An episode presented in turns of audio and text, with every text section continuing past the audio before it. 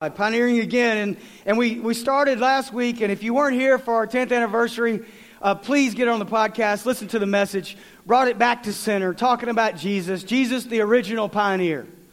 And coming into this week, had a, a, a, pretty busy week, and, and God is so good because He orders the steps of the righteous, the Bible says. And, and so He knew that the later, the latter part of my week was going to be busy. And so Monday and Tuesday, uh, he just laid this word on my heart, which, is, which was awesome for the way that my week played out.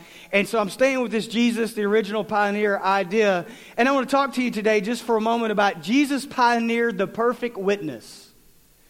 Jesus pioneered the perfect witness. And, and when, I, when I say witness, let's define witness together. To hear or to know or to know by personal experience. And so I would submit to you today, uh, not only because of the events of the past week, but just the world that we live in. We say this a lot here. We live in a crazy world. And I believe that there's been no greater time in history than for the church to be the church that Jesus desires us to be. To be the people of God, the people of love, the people of knowledge, the people uh, uh, led by the Holy Spirit in, in answering questions maybe the world would have of us in this time that we live in. And so I, I, began to pray early in the week, and, and God led me to this, this amazing story. And, and as we get into it, we'll read it together. And you may say, Jason, isn't this like an Easter message, or isn't this something like you would preach the week after Easter? Uh, uh I said that last night. My wife said, every day's Easter. and I told her that I did not get an Easter basket every day. So we got to fix that. But Luke 24, if you have your Bible or your iPad or whatever it is, whatever device you use, if you don't have anything, you can look on the screen here. Luke 24, 13 through 32. We'll read it together and then we'll go back through and break it down, talking about Jesus pioneering the perfect witness, showing us how to be Christ like. Now, that same day, two of them were going to a village called Emmaus. About seven miles from Jerusalem, they were talking with each other about everything that had happened. As they talked and discussed these things with each other, Jesus himself came up and walked along with them. But they were kept from recognizing him. He asked them, What are you discussing together as you walk along?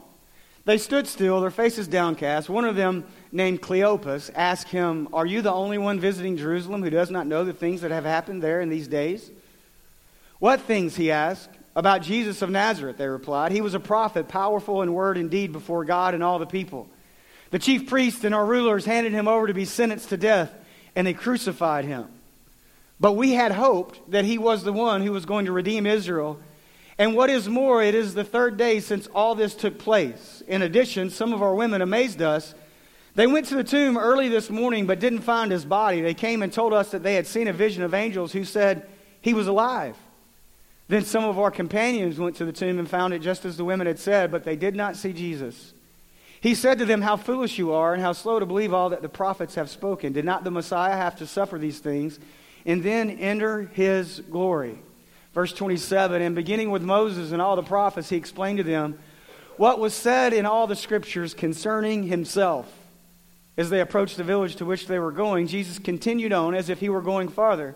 But they urged him strongly, Stay with us, for it is nearly evening, the day is almost over. So he went in to stay with them. When he was at the table with them, he took bread, gave thanks, broke it, and began to give it to them. Then their eyes were opened, and they recognized him, and he disappeared from their sight. They ask each other, Were not our hearts burning within us while, we t- while he talked with us on the road and opened the scriptures to us? Let's pray. Father, thank you for your word. Lord, I pray that uh, your word would would pierce our hearts today, God, and it would change us so that we could change the community you've placed us in. Lord, I pray that I would do a good job as your servant delivering your word today. God, let your Holy Spirit take it, Lord, and, and distribute it to our hearts today in a real way. In Jesus' name, amen. He pioneered the perfect witness. So, number one, let's get into this. He joined in their journey. He joined in their journey. We'll read it again, Luke 24, 13 through 16, and we'll take it verse by verse. Now, that same day, two of them were going to a village called Emmaus, about seven miles from Jerusalem. On that same day, what day? The third day. So you have to understand the story is taking place after Jesus has been falsely accused, after he's been beaten, after he's been crucified, after he's given his life, after he's been placed in the tomb, and after he's risen from the grave. On that day, these two of them, who we must notice here are part of the group who had been with the disciples because they said the women came back to us. So we have some firsthand knowledge here. And now we see the two of them very downcast doing what a lot of us only know to do. We go back to what we thought we knew when things that we thought were going to happen didn't happen the way that we thought they should happen. Did you follow that? All right, good. About seven miles from Jerusalem, verse 14. They were talking to each other about everything that had happened. As they talked and discussed these things with each other, Jesus himself came up and walked along with them, but they were kept from recognizing him. Now, I love this because right here you have to pay close attention to this story because you have to read a story like this and you can't just read it and say, okay, that's great. Jesus tells it. No, this story didn't even have to be in the Bible, first of all. Jesus could have showed up, hey guys, it's me. Don't be so sad. I'm alive. Get back to work. Get back to Jerusalem. Go back. Tell everybody you saw me. Okay, I got things to do. Go. But he didn't. And this shows the candor of Jesus. And, and to me, Jesus kind of like, hey, what's going on here? What do you got, what are you guys up to? So he, they did not recognize him. So the first thing I have to ask is, have we gotten too important as Christians to, to be to the point are too busy that we have neglected our responsibility to join in others' journey just to join in. In my line of work, I find many times that I get to be involved in people, people's celebrations, and I get to be involved with people as they're mourning, and everything in between. And I've found in rough times that there sometimes aren't a lot of words in the beginning of those situations just being there is all you can do. And as Christ followers, and in the day that we live in, you know, there's a responsibility for us just to join in the journey with those who have not seen the truth yet. And we'll get to that. Now, there is a spiritual lesson there where you do need to be strong enough in the Lord to where you don't join in somebody else's journey and they pull you down with them. But so, first thing we see here is Jesus was willing to join in their journey. And as he joined in their journey, if you look at uh, Ephesians 4 2, it says this This is how Jesus joined their journey. Be completely humble and gentle, be patient, bearing with one another in love.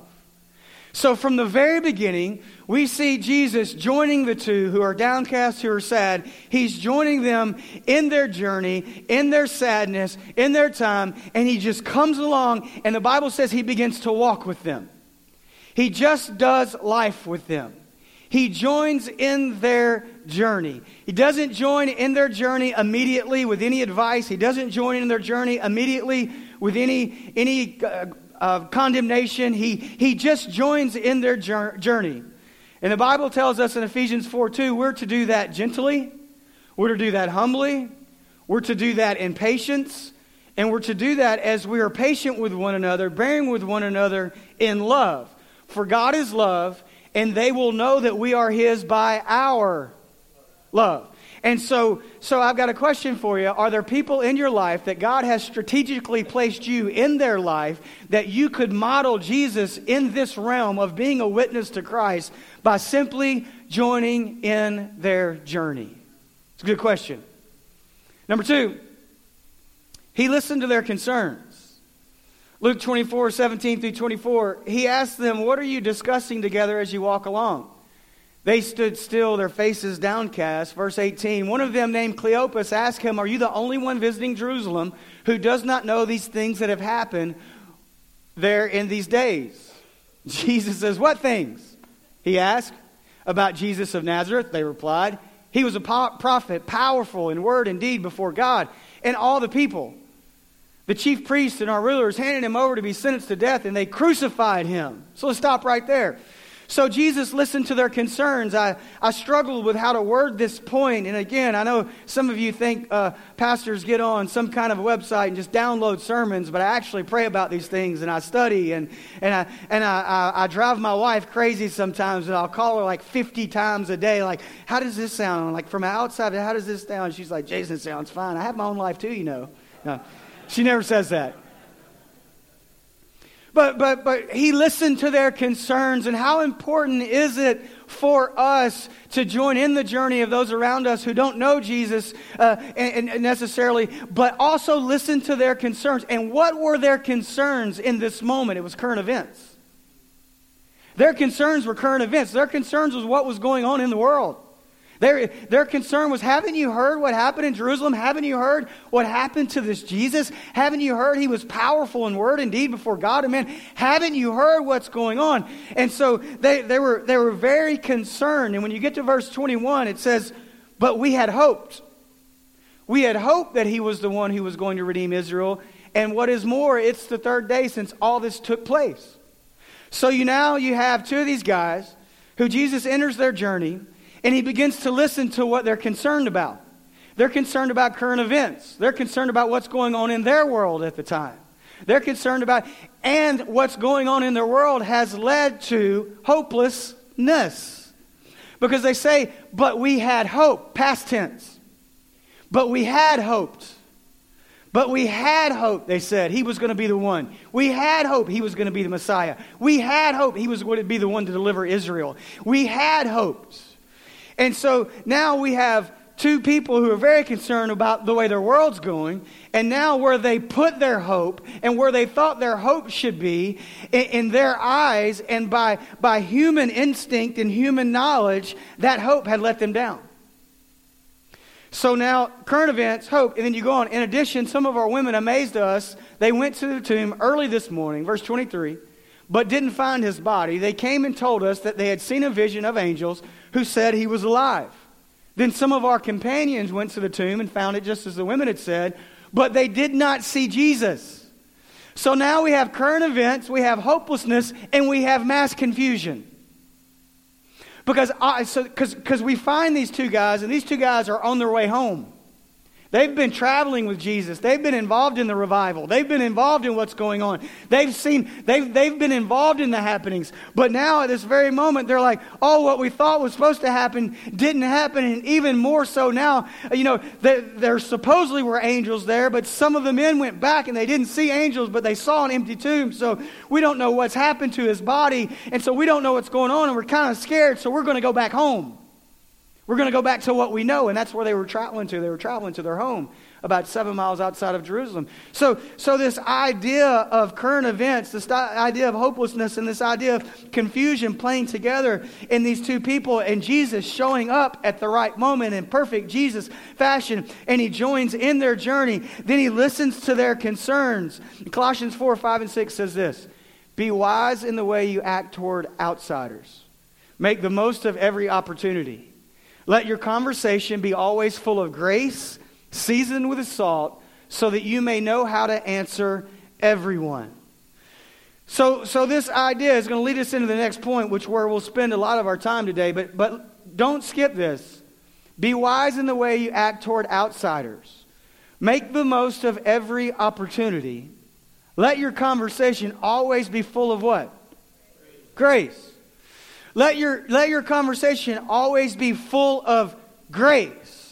When the New Testament church started growing, and you're reading through Acts, and, and, and this new grace is being preached, and the church is exploding, there's these people that rise up against the, the churches that are, be that are being planted. And the book of Acts recognizes one of them as the synagogue of freedmen the synagogue of freedmen. And if you research who that is, these were actual people who had been in slavery, who were set free from slavery and had all joined together because they identified with one another. And they were, they were at the synagogue of freedmen.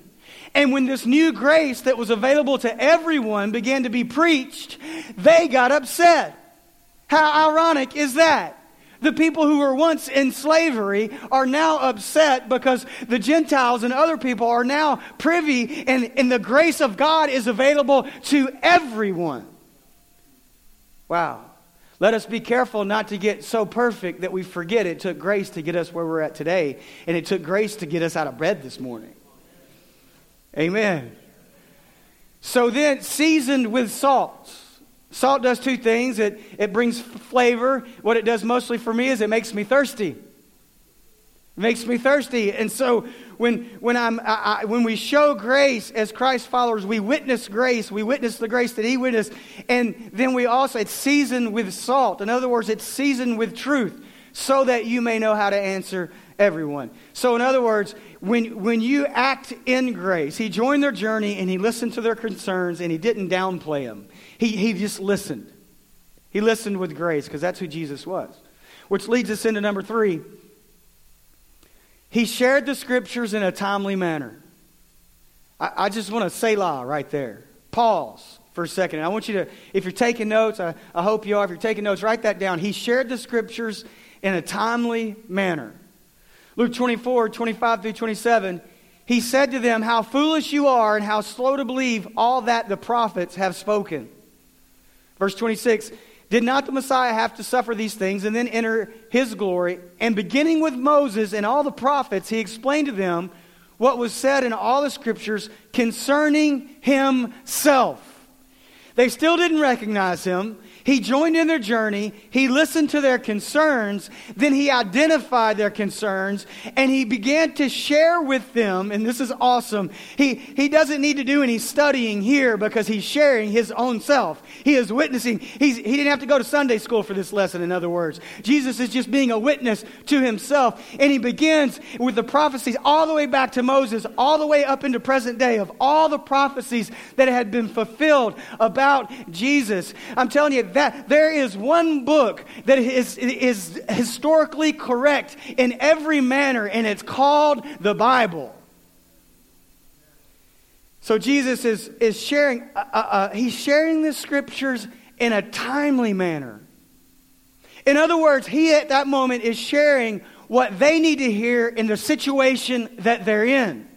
Their concerns are about Jesus. Their concerns are about the Messiah. Their concerns are about maybe their hope has been placed in the wrong place. And Jesus walks them through concerning everything of himself. You go to this next scripture, and I believe it's in Timothy, 2 Timothy 4 2. It says, Preach the word, be prepared in season and out of season, correct, rebuke, and encourage with great patience and careful instruction. Preach the word. Be prepared in season and out of season. Correct, rebuke, and encourage with great patience and careful instruction. You notice this word patience and grace keeps coming up. So, so here, here's, a, the, here's the idea. When you are joining in someone's journey, and you're listening to their concern. Maybe they have a sick loved one, or maybe they've experienced loss, or maybe they just went through a horrific divorce, or maybe maybe they're raising a teenager that's out in the world and they don't really know how to get grasp get get a grasp on this crazy world and how to raise their kids, or whatever it is, and you join in their journey and you listen to their concerns. Oh, how much life there's brought to the table when you share the scriptures of God in a timely manner, in a due season, when light enters into a dark situation, when the living Word of God enters into a situation in a timely manner. Someone who is trying to raise a teenager doesn't need to be taught about eschatology. Or maybe they do, because they're praying for end times to hurry up and come. no, no. So Jesus models this for us. But how, how can we share the scriptures with people if we don't know them? And how can we know them if we don't read them? Study the Word of God. Don't just read it, study it. Say, I don't know how to study it. Call the church. We'll get you some study material. Get online. There's study guides everywhere. There's no lack of resource in studying your Bible today. The only lack of resource is your time, because it takes time. Know the Word of God. Share the Word of God because I'm telling you, when those around you go through dark times and those around you, when every answer that humanity has had or will ever have is answered in the Word of God, share the Word of God in a timely manner. Share the Word of God in due season. Be prepared to share the Word of God with coworkers. Be prepared. I, I liken it under this, and if you don't fish, I'm sorry, but this is just how, this is where my, I'm really sorry. Fishers of men, right? We all. I, I, I, don't get to go fishing that much anymore, but I used to fish a lot when we first moved here. It, it, was, it was interesting to learn how to fish, you know, the river. And, and so uh, my son was about eight or nine at the time. And when you have a, a, a boy in the home and there's water near, you're just going to go fishing. That's just all there is to it. And so we taught ourselves how to fish the river and learned quickly that, that you caught more fish if you got out of the boat and you waded around. And, and, and I, have I've been on flats before, and, and for two to three to four hours, fished and fished and tried different baits and fished and fished and threw live shrimp and threw twitch, twitch baits and threw gulp and threw everything. And then and about the time I'm, I'm ready to give up, and this is having, having multiple times, and I, I see the boat way back there. I know I got to walk back to the boat anyway. And so I pull out this, maybe the same kind of bait, just a different color like the same kind of little swim bait, but it's just got a, like a different color on the side of it. It's like, well, it's the only thing I hadn't tried. And, and I've, I've literally put that on before. And on the way to giving up, whoosh, threw back to where I've thrown multiple baits. Bam! Redfish. That just sounds good to say. Glory to God. Woo! Take it off, throw that thing on the way back. Wham! Redfish. And, and you start catching fish with the smallest. Why? Because I threw the bait that the fish were look. They were hungry for that bait at that time of day, at that moment. Does that make sense? We need to be prepared to share the Word of God in a timely manner with those around us because I assure you, friend, the world is hungry for truth. The world is hungry for truth. And, and this book always has the right color bait. It's up to us to share it in, the, in a timely manner being wise, being patient, being careful, encouraging. So, this idea of, of we see Jesus entering into the journey, we see Jesus listening to their concerns, and then we see Jesus sharing the, the scriptures in a timely manner. And you would think the story, the, the story would stop there, and you would think, okay, these guys are, are going to get it. But Jesus then models a deeper level, which takes us to number four. He was willing to enter their lives at a deep level with no requirements. This is where this is where discipleship gets messy. This is where being a witness gets messy. This is where it gets messy because it takes our time. It gets messy because we have to be vulnerable. It gets messy because we have to be real with those around us. Verse 28, Luke chapter 24, as they approached the village to which they were going, Jesus continued on as if he were going further. I love this. He's just strolling on. It's getting dark. And they're like, what, what's this dude doing? Like, all right, so, so verse 29. But they urged him strongly, Stay with us, for it's nearly evening. The day is almost over. So he went in to stay with them. They urged him. Why did they urge him? They urged him because there was something different about him. We, we learn in a moment their hearts burned inside of them, they said. They urged him because the word of God was being spoken to them in direct correlation for, for what they were worried about at the exact moment. They urged him because their hearts were on fire to hear more. They urged him because that, that grace and that salt, that seasoning had made them want more. And that's what we should be in this world making people thirsty for the living water. So they urged him strongly. They didn't just say, hey, man, we got an extra bunk if you want to chill, if you want to crash until the morning. it's cool, man, whatever, but, you know, we're going to go because it's where we live. They urged him strongly, stay with us, for it's nearly evening. The day is almost over. So he went in to stay with them. Wow. So, so we have Jesus uh, joining in their journey. And then we have him in this idea. So, so he listens to their concerns. He shares the word of God in a timely manner. And then he's willing to enter in their lives at a deeper level with no requirements. Now, let's just, just, just use this as an illustration. He didn't say, hey, uh, you, you know what? I will. What are you guys having for dinner? You know what? I, um, I, you know what? I might, but do you have a bed for me? And, and by the way, my, my show comes on tonight. So do you get dish or direct? Oh, how many times as Christ followers we break God's heart because God sets it up for us. He just sets it up for us. And we go to enter into someone else's life at a deep level, but we do it within an agenda and we do it trying to build a platform for ourselves instead of God's grace and God's love. We have all this baggage of requirements instead of just saying, sure, I'll come hang out. Yeah. And that's what Jesus does. He just goes, yeah. For sure. Yeah, it's getting dark. That makes sense. Why don't, why, why don't we do it? My mother's dad was a, a farmer.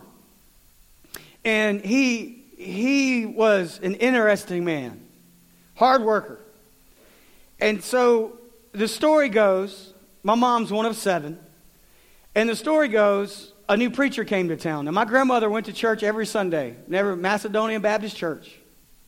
My, my mom has one of the pews Uh, from that church. They, she has one of the pews when they, they tore the church down years ago. So, so I can remember spending some summers with my, my grandparents, and she would get us up on Sunday morning and scrub behind our ears and, you know, do whatever she could to make boys look the way, you know. Anyway, and she would take us to church. But my grandpa, he didn't, he didn't believe in God. He believed in hard work. Hard work was his God. He believed it. Now, he loved his family. He believed in providing for his family. And he believed in working hard. That's what he believed in. And that's what he did every day of his life. So a new preacher comes to town, wet behind the ears, and he notices Miss Jackson, Miss Velma Jackson, sitting alone. So one Sunday, he's, you know, how the preachers used to stand at the door in the back, you know, when they only had one service. And, and they would get fresh vegetables fried chicken. anyway, and so he asked Miss Jackson if she was a widower. No, I'm married. Well, where's your husband? He's in the fields. Well, it's Sunday. He works every day. So this young pastor thought, hmm. And so the next week he asked my grandma, Do you think that he would mind if I paid him a visit? And she looked at him and said, matter of factly, and said, if you, if you think it's a good idea, you should ask God.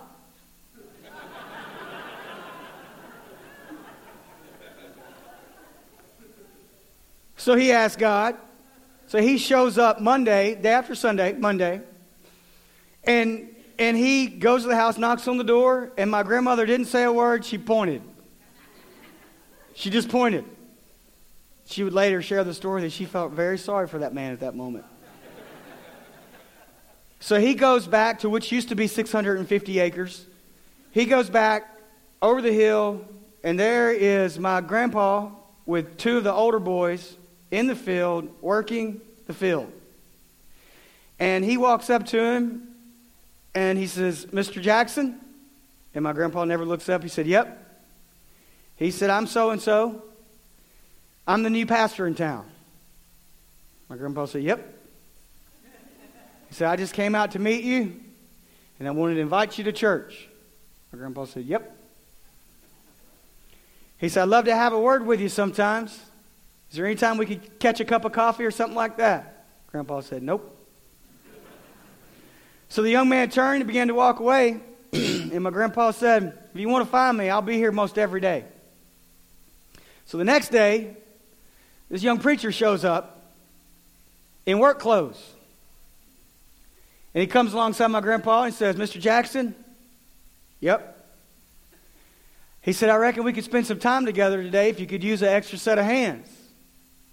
Yep. Three days. My grandpa didn't say a word for three days. Was it about 15 years ago they celebrated before they t- tore the church down, Macedonian Baptist Church? And they had some of the pastors that were still alive. And this man was like in his 80s and he came back and he was honored you know. But he was he's a young man. Three days my grandpa didn't say anything. Sunday's coming.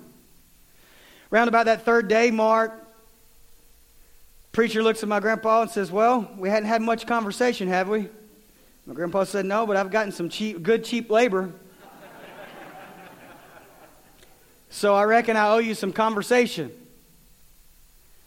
So they begin to talk and he begins to ask questions. What did this young man do? He entered in my grandpa's journey And as my grandpa began to ask questions, he listened. And as he would ask questions about God, he, he would share the Word of God. Not his opinion, but the Word of God. And then he entered my grandpa's journey in a deeper level by going in work clothes every day until my grandpa finally opened up to him. He did this for two weeks. For two weeks. It was Friday. Saturday, he knew he had to, the preacher knew he had to prepare for Sunday. He's new in town, you know. So he's got to, got to have a good sermon. And so on that Friday, the preacher looks at my grandpa and says, Hey, I sure have enjoyed getting to know you. You are the hardest working man I've ever met. And my grandpa said, Well, you're a good preacher. That's about as good as you were going to get out of my grandpa. And the preacher turned and said, Well, just, just to remind you, church starts at so and so Sunday. And he said, I know what time church starts. So the preacher's like, Man, yeah, he's going to come to church. Didn't show up. So that Monday, deeper. Preacher shows up again. Uh, I've got to hurry for time's sake. But it was two and a half weeks. It was on a Wednesday when my grandpa stopped working for the first time since the preacher had met him. He turned and he looked at him. And he said, I can tell you, you're one of the, besides my wife, you're one of the first people I've ever met. I can tell you believe in what you're talking about. And I, he said, I reckon it's about time I believe too. And they knelt in a cotton field that I, have literally walked in many times as a boy. They knelt. I, I've seen this spot. My grandmother showed me this spot. They knelt right in that cotton field. And my grandpa gave his heart to the Lord. And from then on, he worked as hard for God as he did in that field, never missing a day of church, all seven of those kids know Jesus Christ. Some are already with God in heaven. One was called into the ministry, just celebrated 48 years as a pastor. And, and, and, and it was because a pastor was willing to go at a deeper level with no requirements. He did not have an agenda except for someone to know the love of God. He wasn't trying to build a platform except for someone to experience eternal salvation. And I'm asking you, my friend, because I see what's going on in our world today. There's no greater time than today for a Christian to be alive, to, to be a witness to who Jesus Christ is. And that man was a witness to who Jesus was to my grandfather.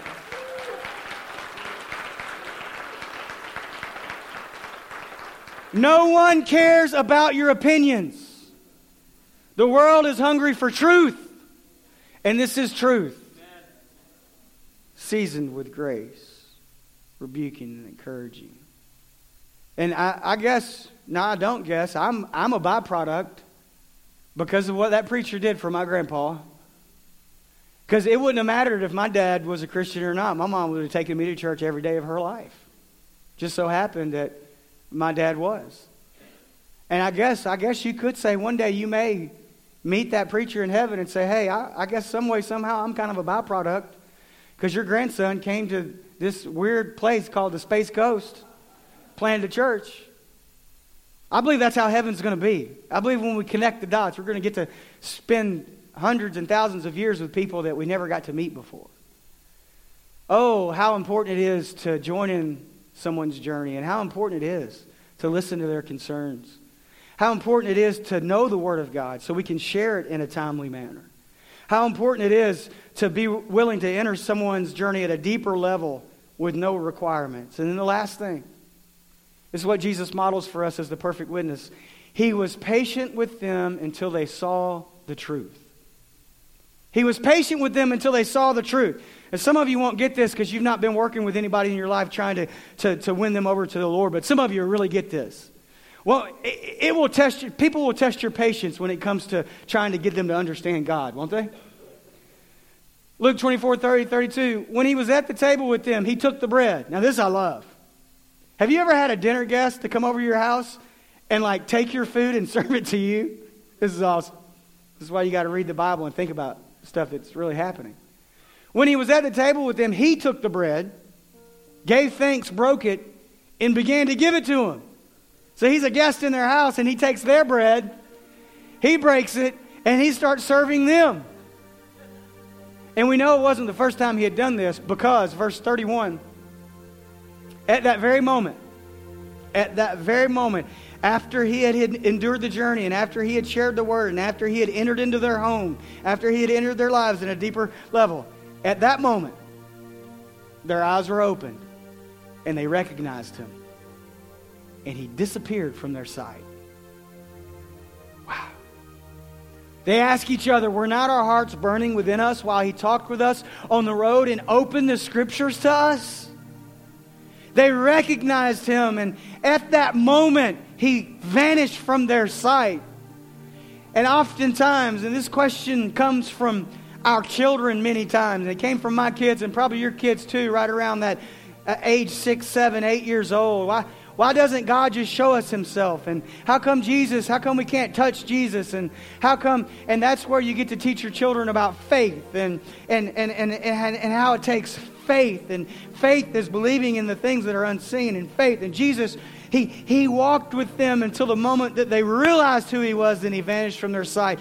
And they say these amazing words Were our hearts not burning within us? Listen, let, let, let me just tell you this. The world is so hungry for truth that if you'll share the truth, the Word of God with them, it will ignite an insatiable hunger inside of their heart, and something will burn inside of them, and they, they will want to be around you because that Word is seasoned with grace and, and it's in due time. They will want to be around around you because you're sharing who Jesus really is. And if people know who Jesus really is, they want that Jesus. Wow. You know, I spoke of the Bible being the most reliable historical book. And all the prophecies that were given to Jesus coming as the Messiah and dying were fulfilled. And you'll never find a historian that will argue the fact that there was a man named Jesus. He was a great teacher and a great prophet. There's no arguing the fact that Jesus existed. You can't argue that one. There's no one, even people who don't believe in God, believe they know that Jesus existed. Every prophecy leading up to what he did was fulfilled. Three, 300 of them were fulfilled. Do you know that there are over three times as many prophecies about his second coming as there were his first. So that gets me excited. Because every, every one of the ones about him coming were fulfilled. So why do we struggle so much with the second coming of Jesus? He's coming back. Jesus Christ is coming back. Had an interesting week, and I was on the phone with one of my best friends, and we were talking, and I, I kind of figured he, he, we, we were just encouraging one another. And he said these words to me. He said, you know what, Jason? He said, We were all born yesterday and we're all dying tomorrow. And again, that's not going to sell many books. not going to find that in the Christian bookstore. But isn't that so true? Let, us look at what Peter said about this. 2 Peter 3 8 and 9. But do not forget this one thing, dear friends. With the Lord, is a day is like a thousand years, and a thousand years are like a day. The Lord is not slow in keeping his promise. Speaking of the second coming as some understand slowness. Instead, he is, there's that word again, patient with you, not wanting anyone to perish, but everyone to come to repentance. In other words, God has entered your journey by sending his son, Jesus Christ, to die on the cross. And the Bible teaches us that Jesus is coming back because Peter goes on to talk about Jesus coming like a thief in the night. So, so this idea of God wanting to be a part of your journey, and friend, let me tell you, maybe you don't know Jesus as your personal Savior. Maybe you don't know Him. Maybe you've never accepted Jesus Christ as your Savior. Never, maybe you've never put your faith in Him, like my grandpa did that day in that cotton field. You can do that today. God wants to enter your journey right where you're at today. You don't have to clean up, don't have to change, you don't have to do certain right where you're at today just as you are today. Whosoever will. That means you and I, right where we're at today. He wants to enter in your journey. He cares about your concerns. He knows where you're at. He knows when a hair falls from, from your head. And He loves you. He loves you so much, He sent His only Son to die for you. And He's coming back for us one day. I know this message has been primarily to those of us who have an opportunity as Christ followers to express who Jesus really is in troubling times. But maybe you don't know. Maybe this is the first time you've heard that Jesus. That Jesus that is not condemning you, that Jesus that's loving you today, so much so he died on a cross for you, he's crucified. If you've never accepted Jesus Christ as your personal Savior, you want to do that today, I would absolutely, it would be my honor to pray with you. Would you bow your head all over this place? No one's moving around unless you have to. Say, Jason, that's me. I, I can't really point to a time. I can't really, I don't, I can't point to a moment in time of where I've given my heart to Jesus, that I, I know that I know that I know that I know Jesus Christ is my personal Savior. Salvation is a faith issue. The Bible says we've all been given a measure of faith. What you do with your faith is between you and God. You're going to put your faith in something. And so the question today is have you put your faith in Jesus as the Messiah? Have you put your faith in, in Jesus Christ as the one who came, who lived a sinless life? Have you done that? If, you, if, if you've not done that, what an awesome day to do that. Say, Jason, that's me. I need Jesus. I need a change in my life. Maybe you're like a couple, two people last night that, that accepted Christ. Maybe that's you. I need Jesus Christ in my life. I need a change. Would you just slip your hand up long enough for me to see it? Put it right back down and say, I need Jesus in my life. I know I do. All over this place. He wants to join your journey right where you're at. For the rest of us in this room right now, Father, challenge us. Challenge us to be the people that you've called us to be. Challenge us this week to study your word, Lord. God, lead people across our path that we can interact with, God, that need, need your word in a timely manner. Lord, challenge us to enter in someone's journey at a deeper level. And give us the grace to do that. Give us the patience to do that. Give us God opportunities this week as we walk along in our own journey. In Jesus' name, amen.